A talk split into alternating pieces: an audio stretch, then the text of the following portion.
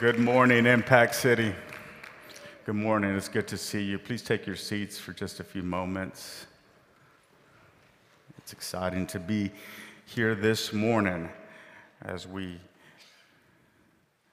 pick up from where we left off last week. Um, Vessels of Honor, we are excited for you uh, to be here today and excited for what God has in store for you. Amen. Church is what we make it. And I hope you came with great expectation. I hope you came saying, God is going to speak to me today. That God is going to work in my life today. If you came here with that expectation, God will do it. Uh, I, assure you that. So let's look at 2 Timothy chapter 2 verses 20 through 21, just two scriptures. Everything's in the YouVersion app. Paul is writing to his spiritual son, and he tells him this He says, In a wealthy home, some utensils are made of gold and silver, and some are made of wood and clay. These expensive utensils are used for special occasions, and the cheap ones are for everyday use. If you keep yourself pure, here's the challenge if you keep yourself pure, you will be a special utensil for honorable use. Your life will be clean and you will be ready for the Master to use you for every good work. Amen. I'll read that last part one more time. Your life will be clean, and you will be ready for the Master to use you for every good work. Amen. That ought to be our prayer this morning. That ought to be, uh, regardless of where you find yourself, regardless of where we find ourselves, that should be our prayer. God, get us to that point. Amen. Amen. In this passage, the Apostle Paul uses some household items that we are accustomed to, that we know that we can relate to, to be able to describe believers. He is describing the Christian, you and I, and our ability to be useful to God by serving Him and to be able to fulfill our respective destiny. God has great destiny over your life. And we see that some items here in this uh, scripture are just ordinary items that are for everyday use, but then you see some that are, that are for a special occasion. You see some that are noted here by, the, by Paul as honorable, that are used for just some elegant occasion. In the master's hands, in Jesus' hands, these are the utensils that are able to accomplish great things.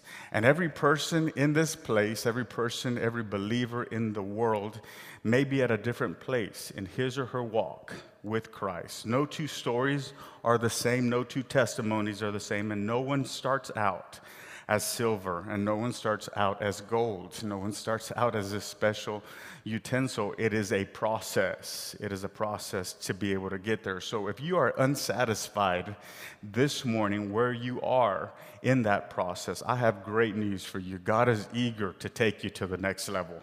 God is eager and God wants to take you to the next level. He is the one who prepares us, He is the one who refines us, and He is the one that truly makes us honorable to be able to get to this place. And though you may not feel very special at this moment, though you may feel like you are inadequate, though you may feel like, man, I'm just not really there, I, I have some more great news. God sees you with your full potential. God sees you where you are going. He doesn't just see you where you're at, He, he knows. He, the Bible says He calls those things that are not as though they were because He has the power to make them be what they ought to be. I'm so grateful that while I may be struggling here today, He sees me as an overcomer. Amen. I'm so grateful that even though I may be in a place where my faith and my confidence is at, is at a low point, I'm glad that He says, Oh, ye of great faith. I'm, I'm, I'm so glad that He doesn't just stop where, where I'm at and He doesn't give up on me when others give up on me and He doesn't give up on me when I fail and when I make a mistake. No, He sees the process and He knows He's not only just the Alpha, He's also the Omega. Amen. He's not just the beginning, He's also the end. He knows where we're going, and I'm confident in this that He that started the work in your life and in your life and in your life, He is faithful to complete that which He has begun. You, your the people around you in your circle may not be faithful, the people in your sphere of influence may not be faithful, but God is faithful. God is faithful. He is true to His word, He is faithful. If He says it, He'll do it. God sees you that way. And great even greater than that, you're not defined or you're not limited by your past. Amen. Let that soak in for just a minute. You're not defined or you're not limited by your past. Who you have been is not who you are. He says in his word in Second Corinthians that he makes all things brand new and he wants to help you become a vessel of honor. And at times we may look at another person uh, in their life and assume from outward appearances and from, and we may look at just a, a glimpse of their life and, and be able to make the conclusion that their spiritual walk is strong. And we ask ourselves, how, why am I not there? And, and how could I get there? And while they may appear, some, while they may appear holy, while they may appear righteous, we know that looks can be deceiving. We, that's why God, that's why the Bible tells us that man looks at the outward appearance, but God looks at the heart. We can't tell from the outside at times what is going on, what is truly going on inside a person's heart. And, it's similar to when you look at uh, dishes in the dishwasher. Have you ever asked the question to your spouse or to your child, are, are the dishes clean? Because from the first glimpse of looking at it, it's hard you, you don't know if he or she put in the pot. Amen. Uh, you don't know if they're really washed. And some of us in this place uh, today may be guilty of using uh, dirty dishes because we didn't examine it uh, close enough. Uh, even if you inspect some of the times, you have to look and you have to see is this really clean? Did it go through the process? And sometimes it still can be filthy. You wouldn't want to eat on a plate that is dirty. Amen. You wouldn't want to eat on a plate that was dirty, no matter how clean it looks on the surface. If there is something just there, it is obvious. you, you can look, if you look close enough, it's just there. Why is this important? Because the Holy Spirit knows that there is something in our lives that is keeping us from being fit for use. There may be something that, that at first glance it's not there, but it is obvious to you, it is obvious to ourselves. And the Holy Spirit is important because it comes to convict us. He comes to convict us of our sin. But the question is will you let Him reveal those areas to you? Because the bottom line is you have to want to change, you have to want to be better. You have to want to be able to leave those things behind and be able to press toward the mark of the high of the calling in Jesus. Will you let him reveal those areas to you because he certainly wants to bring you to a new level of personal integrity, and He will do a great work and He will do a miracle in your life if you allow Him to. If you allow Him to. When we talked about spiritual order in week uh, number four, we discussed the process of justification and we discussed the process of sanctification. Justification is the event that takes place when we are saved. When Jesus becomes our Savior, at that very moment, we believe that every sin, we believe that every sin in our past is wiped clean by the power of the blood of Jesus. God removes the junk of yesterday, just as we, if we had never sinned. But sanctification is, is something a little different. It is a process, it's not an event, it's not just a one time occurrence. It, it is something that God takes us through. It is His will for us. It's a journey through which God molds us. He transforms our character and He sanctifies us. He sanctifies us to take us to new stages of faith. He takes us so we can continually uh, know Him greater and know Him in a more intimate way. He sets us free from the habitual sin, you know, the sin that takes place in our everyday life. He purifies our hearts and He empowers us to fulfill the kingdom purpose for which He has created us. Did you catch that this morning? Not only does He want to cleanse you, not only does He want to just set you free from that, but He wants to empower you to be able to fulfill your purpose, to be able to fulfill your destiny, to be able to fulfill your calling in the kingdom of God. So there are four stages of Christianity, and, you could evaluate and look at this and see where you are this morning. So let's look at them. Number one, it's when the unbelievers become believers. That's when you become saved. The second is when believers, so that's not what that's not all that God wants for you. He doesn't just want you to be saved. The second part is when believers become disciples who begin to grow. I'm disciplined in my walk with God. And that, that is what we have to do. The third thing is when disciples become leaders who find their purpose in life. And then check out the fourth stage it's when leaders become servants. Leaders become servants. It's incredible to note that the highest level of our journey as Christians is servanthood. Is servanthood. The concept is, is super counterintuitive to the world we live in today that says, I, I, if you have prestige, you're going to be you're going to be served. That's the world's way of thinking, but God's word lets us know that the greatest one of us is the one who can serve to fulfill the purpose for which God has created us, and that requires us to become servants. So let's look again at 2 Timothy 2:21. It says, "If you keep yourself pure, you will be a special utensil for honorable use. Your life will be clean, and you will be ready for the master to use you for every good work." Here, the word master is taken from the Greek word despotes, which refers to a person who is a ruler. It refers to a person who has high authority, absolute power over others. We often think of God as a friend. We often think of him as a savior, a protector, and he is all of that. Amen. He is all of that, but he is also Lord. Amen. He is also Lord, and we are called to serve at the pleasure of the King of Kings. Amen.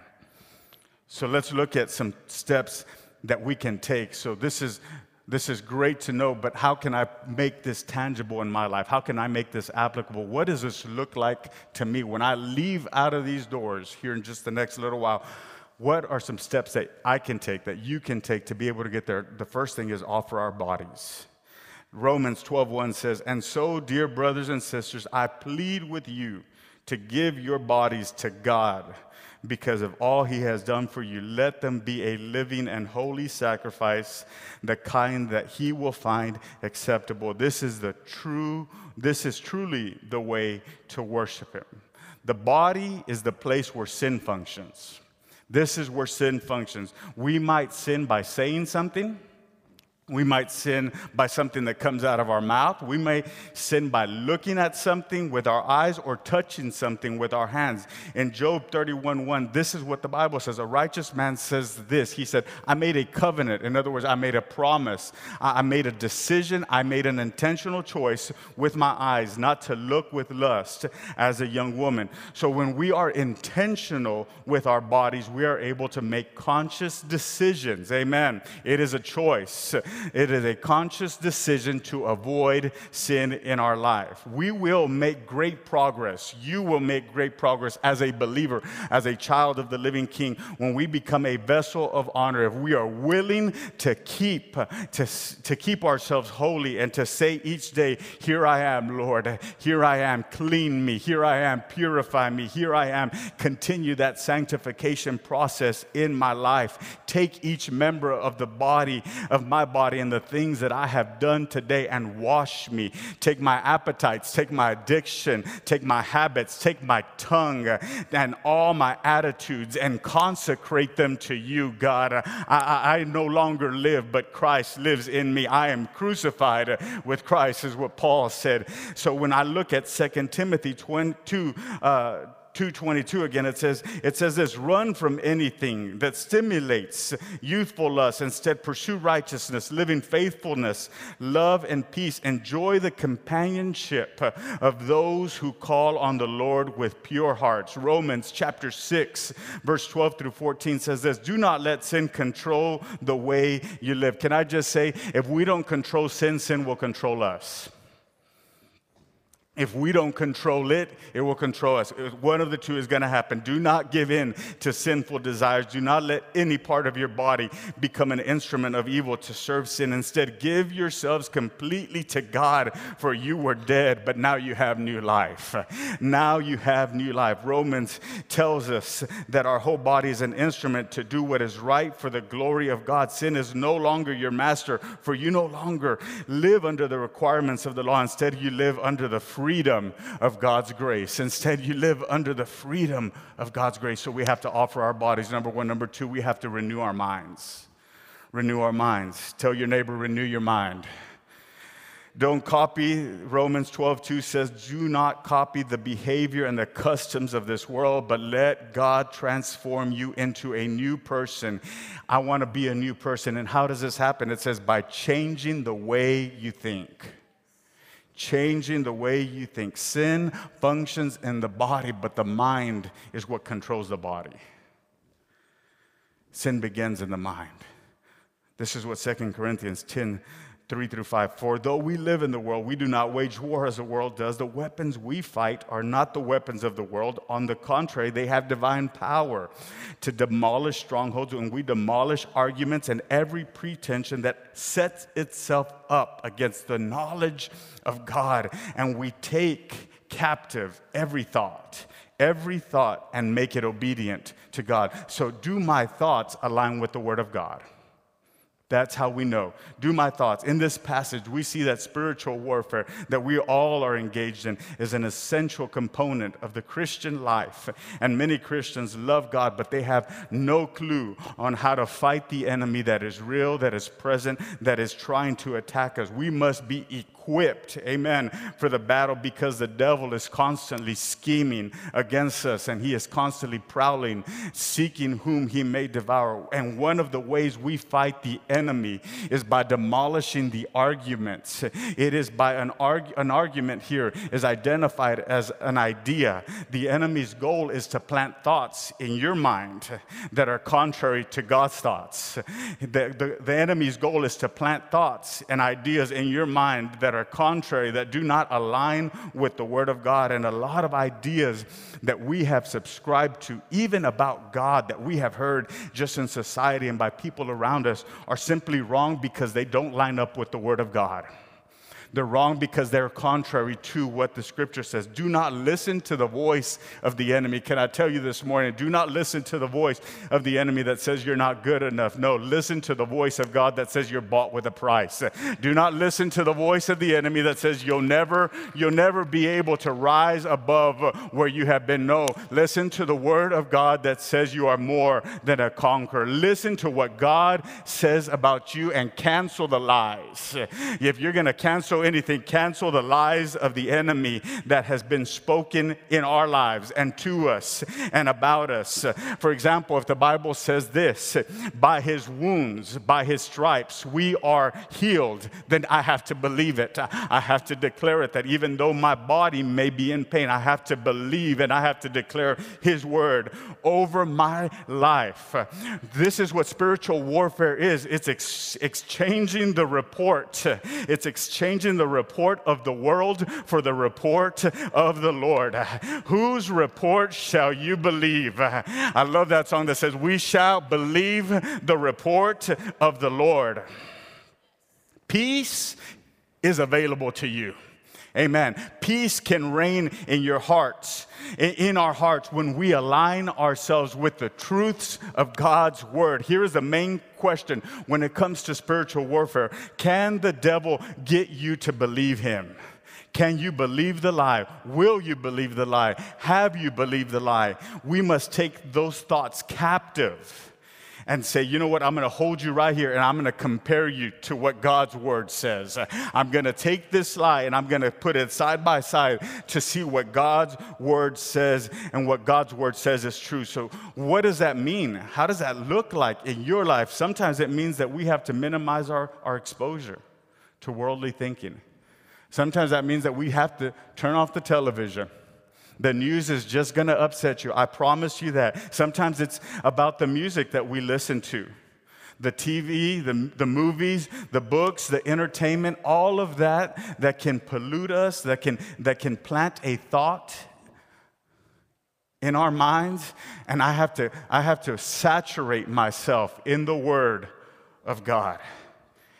I have to saturate my, you have to make that choice for yourself. When you turn off the programming of this world and, you, and you're able to listen to the voice of the Holy Spirit, God's word will become clearer to you. Renewing our mind by the word requires us to be able to use scripture to be able to combat the enemy. Amen.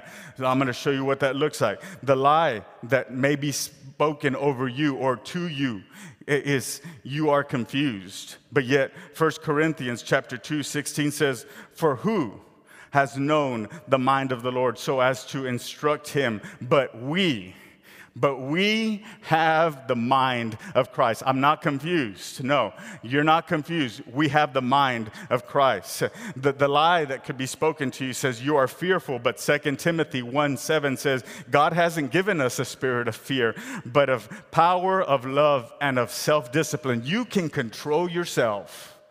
You can control yourself. The lie that you may have been spoken to is there is no hope. But Jeremiah 29 11 says, For I know the plans that I have for you, says the Lord. There are plans of good and not for disaster to give you a future. And catch this, and a hope. To give you a future and a hope. To give you a future. And that's what God wants for you today, that your story will not end like this, but He wants to give you a future. He wants to give you a hope. A lie may may be you're going to die. But, but no, Psalms 118, 17 says, I will not die. Instead, I will live and I will tell what the Lord has done. I have to combat the lie of the enemy and I have to be able to put it side by side with his word. Maybe a lie has, that has been spoken to you is something bad is going to happen. No, Psalms 91, 10 says, no evil, no evil will conquer you. No plague will come near your home. Maybe a lie that you you have been spoken is God can't hear you, but the Bible tells me that the Lord hears his people when they call him for help and he rescues them from all of their troubles. Not just some of them, not just half of them. No, he, he rescues them from all their troubles. Maybe a lie that has been spoken to you is nothing will ever change. I'll, I'll always be like this. I'll always struggle. I'll always be broke. I'll always be frustrated. I'll always be lonely. But the Bible says, but forget all that it is nothing compared to what I am going to do. Did you catch that? He said, What I am going to do. Is there somebody that receives that word today? For I am about to do something new. See, I have already begun. Do you not see it? I will make a pathway through the wilderness and I will create rivers in the dry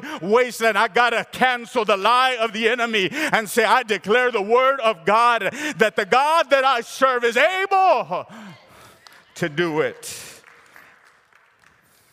I have to renew my mind. And the third thing is I, we have to surrender our wills. That can probably be the hardest step in the process for some of us who love to be in control. That it's hard for us to relinquish, to, to surrender certain areas of our lives because we feel that when we have a hold of it, I, I can, I can maneuver some things and I can work some things out. But if I say, God, I give it all to you, what if God wants to do something bad? That's a lie from the enemy because his word declares the plans that I have for you are good, to give you a future and to give you hope. I have to surrender my will. Look at what Romans 12, 2 says. Then you will learn to know God's will for you, which is good and pleasing and perfect. So when I surrender my will to Him, I'll learn that His will for my life is what? It's good, it's pleasing, and it's perfect. There is freedom that you don't have to figure it out and you don't have to have it all worked out. No, God, I surrender it to you. Because I know that your will for me is good, it's pleasing, and it's perfect. It doesn't mean that it's not hard. Sometimes it doesn't mean that there's not challenges. No, but it's good, it's pleasing, and it's perfect. The body carries out the sin, the mind controls the body, but the will controls the mind. The will controls the mind. And as we surrender our will to God, his perfect will becomes the motivation of our lives. In Matthew 6, Jesus says this He says, When you pray, pray this way. He says, Your king, your kingdom come, your will be done. Your kingdom come, your will be done. Instead of coming to God with my agenda and saying, God, this is what I want you to do for me today, it says we should approach prayer with this mentality Father, I want what you want. for me. Have your way. I want what you want. Have your way. Come to Him with a neutral heart.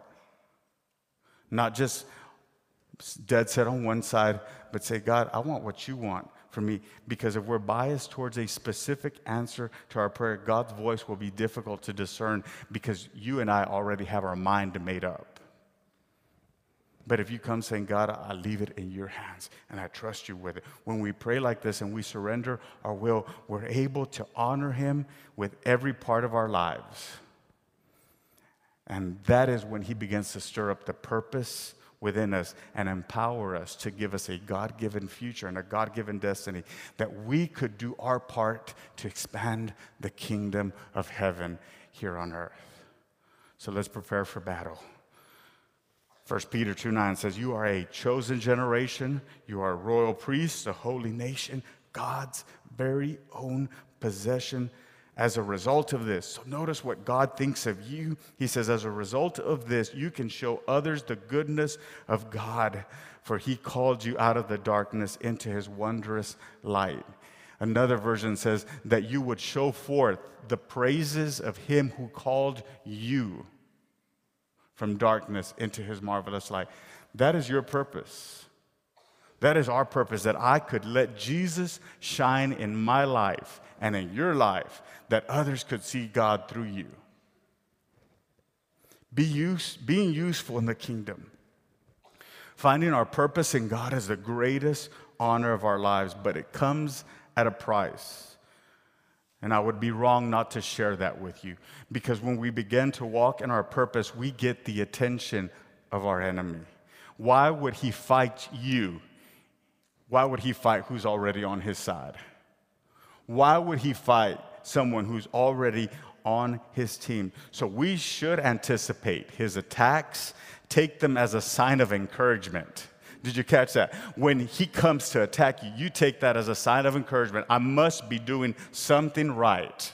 I must be advancing the kingdom. I must be a nightmare for hell. I must be a nightmare for the enemy. If, if I am being attacked, it means I am headed in the right direction. If things are coming against my mind, it means that I that people are going to see God through me today. Can, can you think of that? Just think of any moment, any instance in your life of things that have come your way to be able to discourage you and set you back from getting to a place where you are able to share your testimony and be able to share what God has done for you. The attacks come when something great is about to happen. We are a threat to the plan of the enemy, we are a threat to the world of darkness. So I have to hold on to this truth.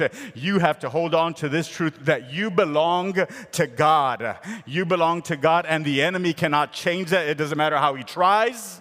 It doesn't matter what he does, it doesn't matter what he throws your way. The Bible says in John 10 28 that you are of the Lord and no one can snatch you out of his hand. But we still need to prepare and we still need to be alert and we still need to be sober to the fact that that, that threat will come and we need to study our opponent's tactics. And I'm drawing to a close. The enemy knows the best way to, to combat your spiritual growth Okay? We're talking about getting to the next level. To combat our spiritual growth is for Him to trap us in sin. Because if we stay stuck in the cycle of sin, I'll never be any better. I'll never be greater. I'll never be able to be more useful to God. But if I break the sin, that's why He's fighting you this morning. Because if you break that sin, He'll be able to use you in an incredible way that you have not even been able to imagine. He'll try to derail you with temptation. He'll try to manipulate situations to get under your skin, making something that is harmful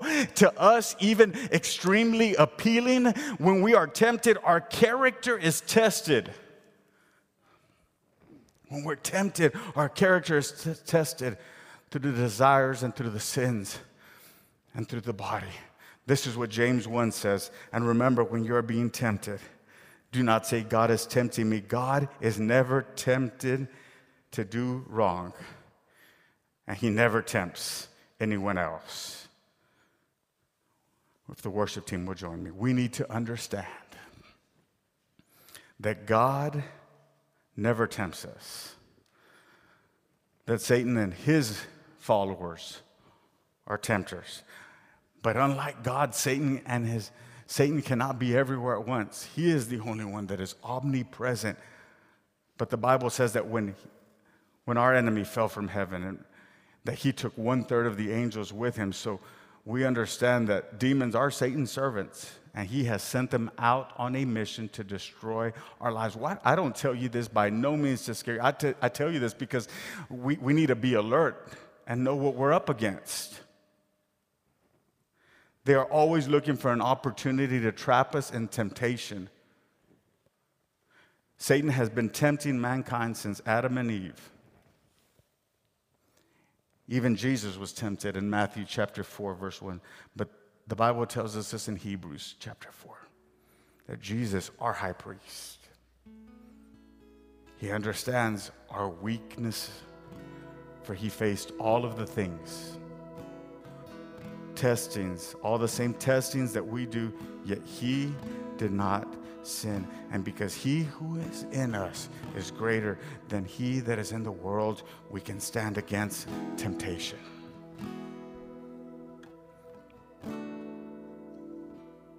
Maybe you've been struggling with something and you've been telling yourself, I can't, I can't, I can't overcome this. I'll never be able to get past this bad habit. I'll never be able to. It's a lie from the enemy. It's a lie from the enemy because he that is great that is in you is greater than he that is in the world. So I have to cancel the lie that says you'll always be a failure. You're a mistake. I have to cancel that with the with the voice of truth that comes from his word that says, I am a royal priesthood. I'm a chosen generation. I'm no longer a slave. He no longer calls us slaves.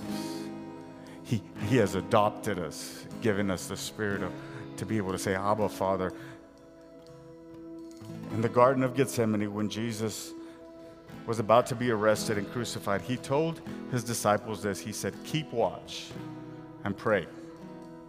Keep watch and pray so that you will not give in to temptation no one overcomes temptation just by luck. It is an intentional choice, it is a decision, it is something that requires work on our end. For the spirit is willing, this is what Jesus said, but the body is weak. In other words, we need to keep the dialogue going with God. We need to have open communication with heaven to keep us safe and to be aware that to know that I play an active role in my deliverance from sin and from evil, that you play an active role in sin and of, of, deliverance from sin and from evil in your life. You play an active role in that. That you can make the choice, that you have the choice and the available power to be able to withstand the enemy, that you can choose you can choose to say, I'm going to give in to temptation. But just in that same way, you can say, I can, I'm going to choose not to give in to temptation. So the question this morning is this that if sin causes heartache and if sin causes us to be stuck in a cycle, why would we remain in it? Why would we remain in it? Wouldn't I want to say, you know what, God, I'm going to make a choice to, to change some things in my life and to be better, to be a better husband, to be a better wife, to be a better mother, to be a better father, whatever it is, I'm going to choose. I'm going to choose to be better. So I'm going to stop this cycle. I'm going to stop this cycle. That, you know, overcoming something and, and you feeling good for a week, but then it comes right back and you fall in it again, to be able to finally put a stop to it and say, when that comes again, to say, no, there is a word. There is a word. There is a word. There is a word for your health. There is a word for your finances. There is a word for your spirit. There is a word for your heart that is troubled. There is a word for your mind that is in battle right now. There is a word for your marriage that seems to be on the rocks. There is a word right now for you. And you have to be able to take that word and go into His word and say, This is, no, this is what God's word says.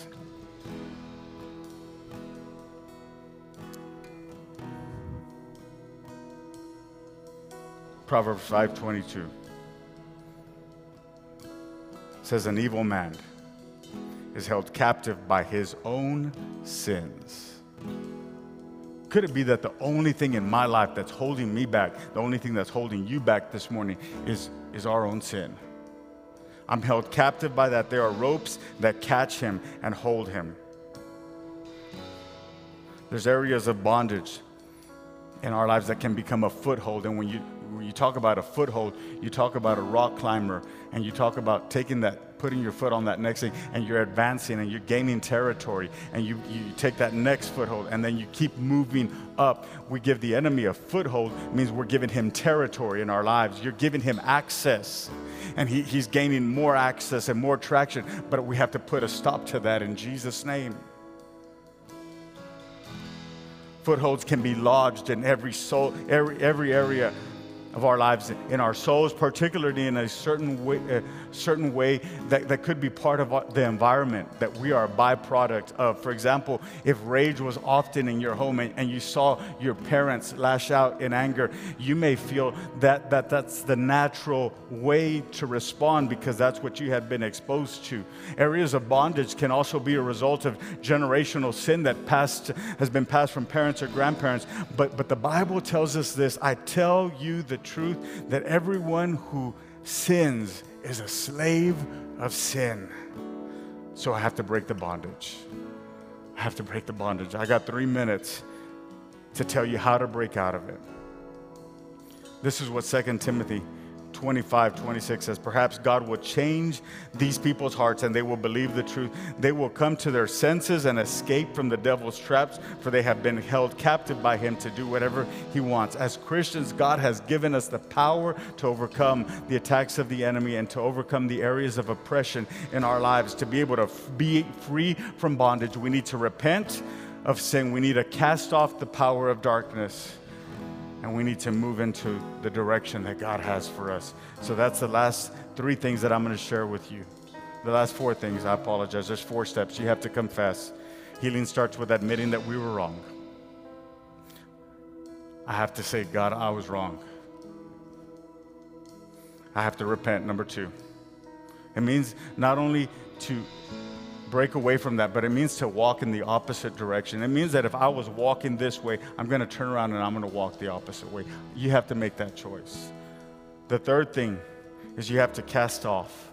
We must refuse the enemy access to our lives, and we must refuse to allow him to, to continue to try to discourage us. And we have to use the authority of the name of Jesus, and we have to command the enemy to leave we learned last week submit yourself to God, resist the devil, and he will flee. And the last thing is you have to bless.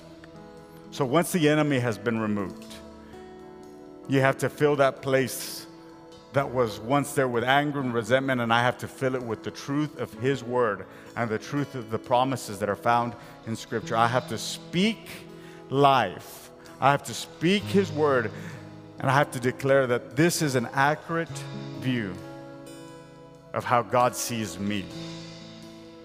See, let's see ourselves the way God sees us.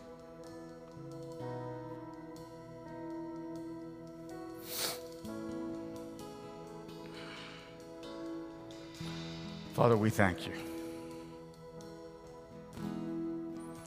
We thank you that in this moment, your word is true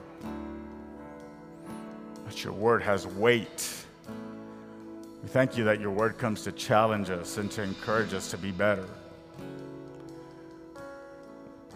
We may have lived this way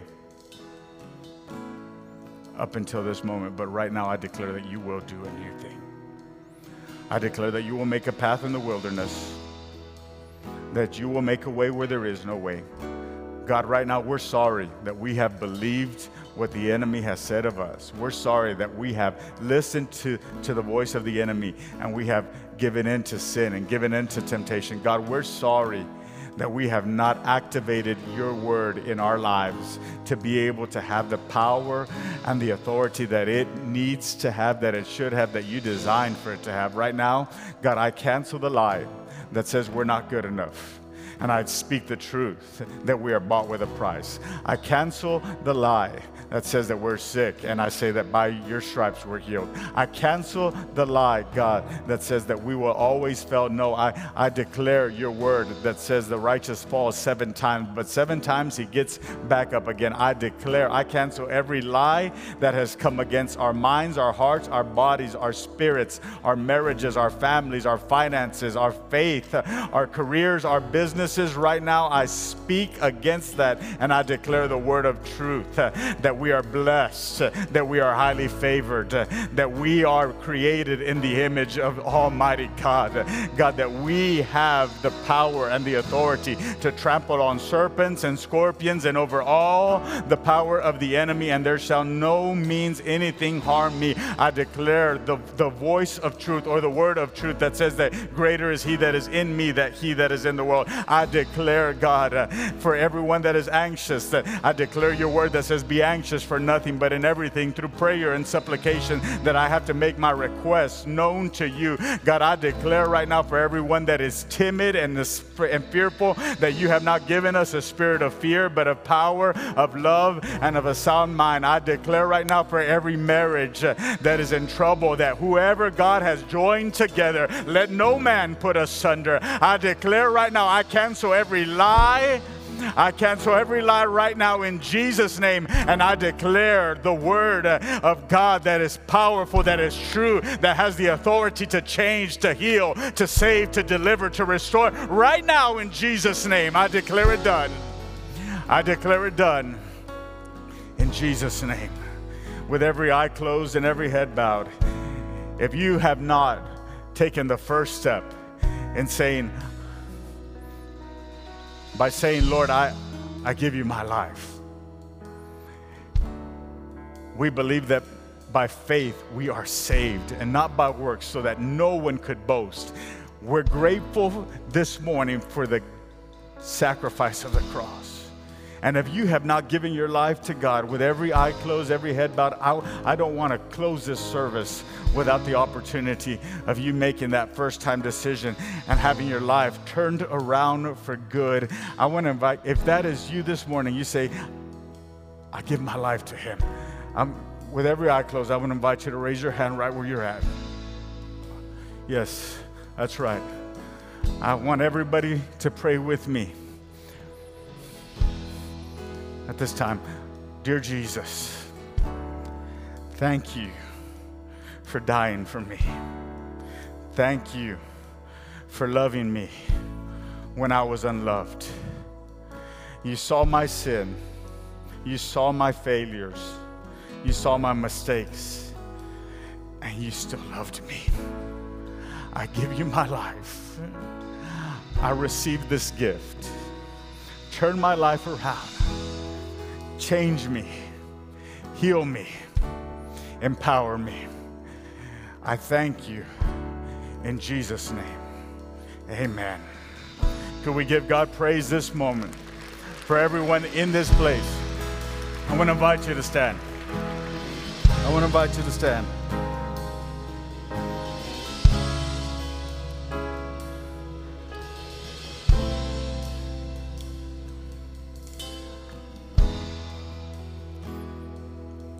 God is in this place right now. He is here to meet your need.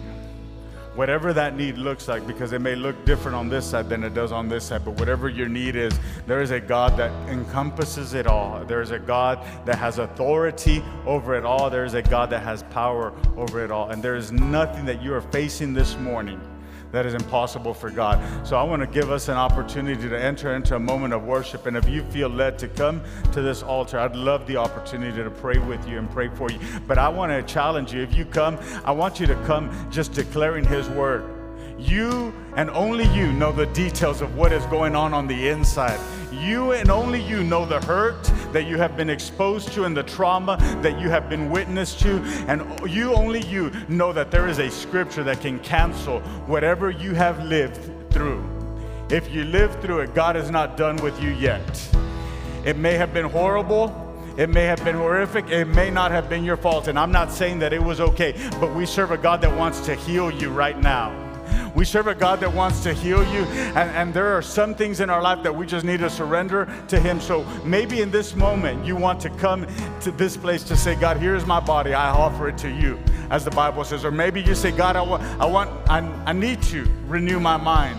As the, as the scripture says, or maybe in this moment you need to say, God, I surrender my will to you because I know that your will for me is good, that it's pleasing, and that it's perfect. So, whatever that is, whatever it looks like for you, no two stories are the same, no two circumstances are the same, but I know that there is a God that can meet your need and He can meet you right where you're at. So, let's worship Him for just a few moments right now. Once again, Father, I thank you. I thank you. Open up our, our hearts, open up our minds, God, in this moment, that we, we would be recipients of your word that we would be able to activate your word, that your word would be able to change our circumstances and change our lives, God. Right now, I thank you that there is nothing too difficult for you. I thank you that there are no barriers that you know. I thank you, God, that there are no obstacles that can hold you back. I thank you right now, God, that you are a God that can do it all. I thank you that you're a God that can work through it all. You are a God that can change it all. Right now, God, we declare your voice of truth in our lives. We declare your word of truth in our lives. In Jesus' name, in Jesus' name.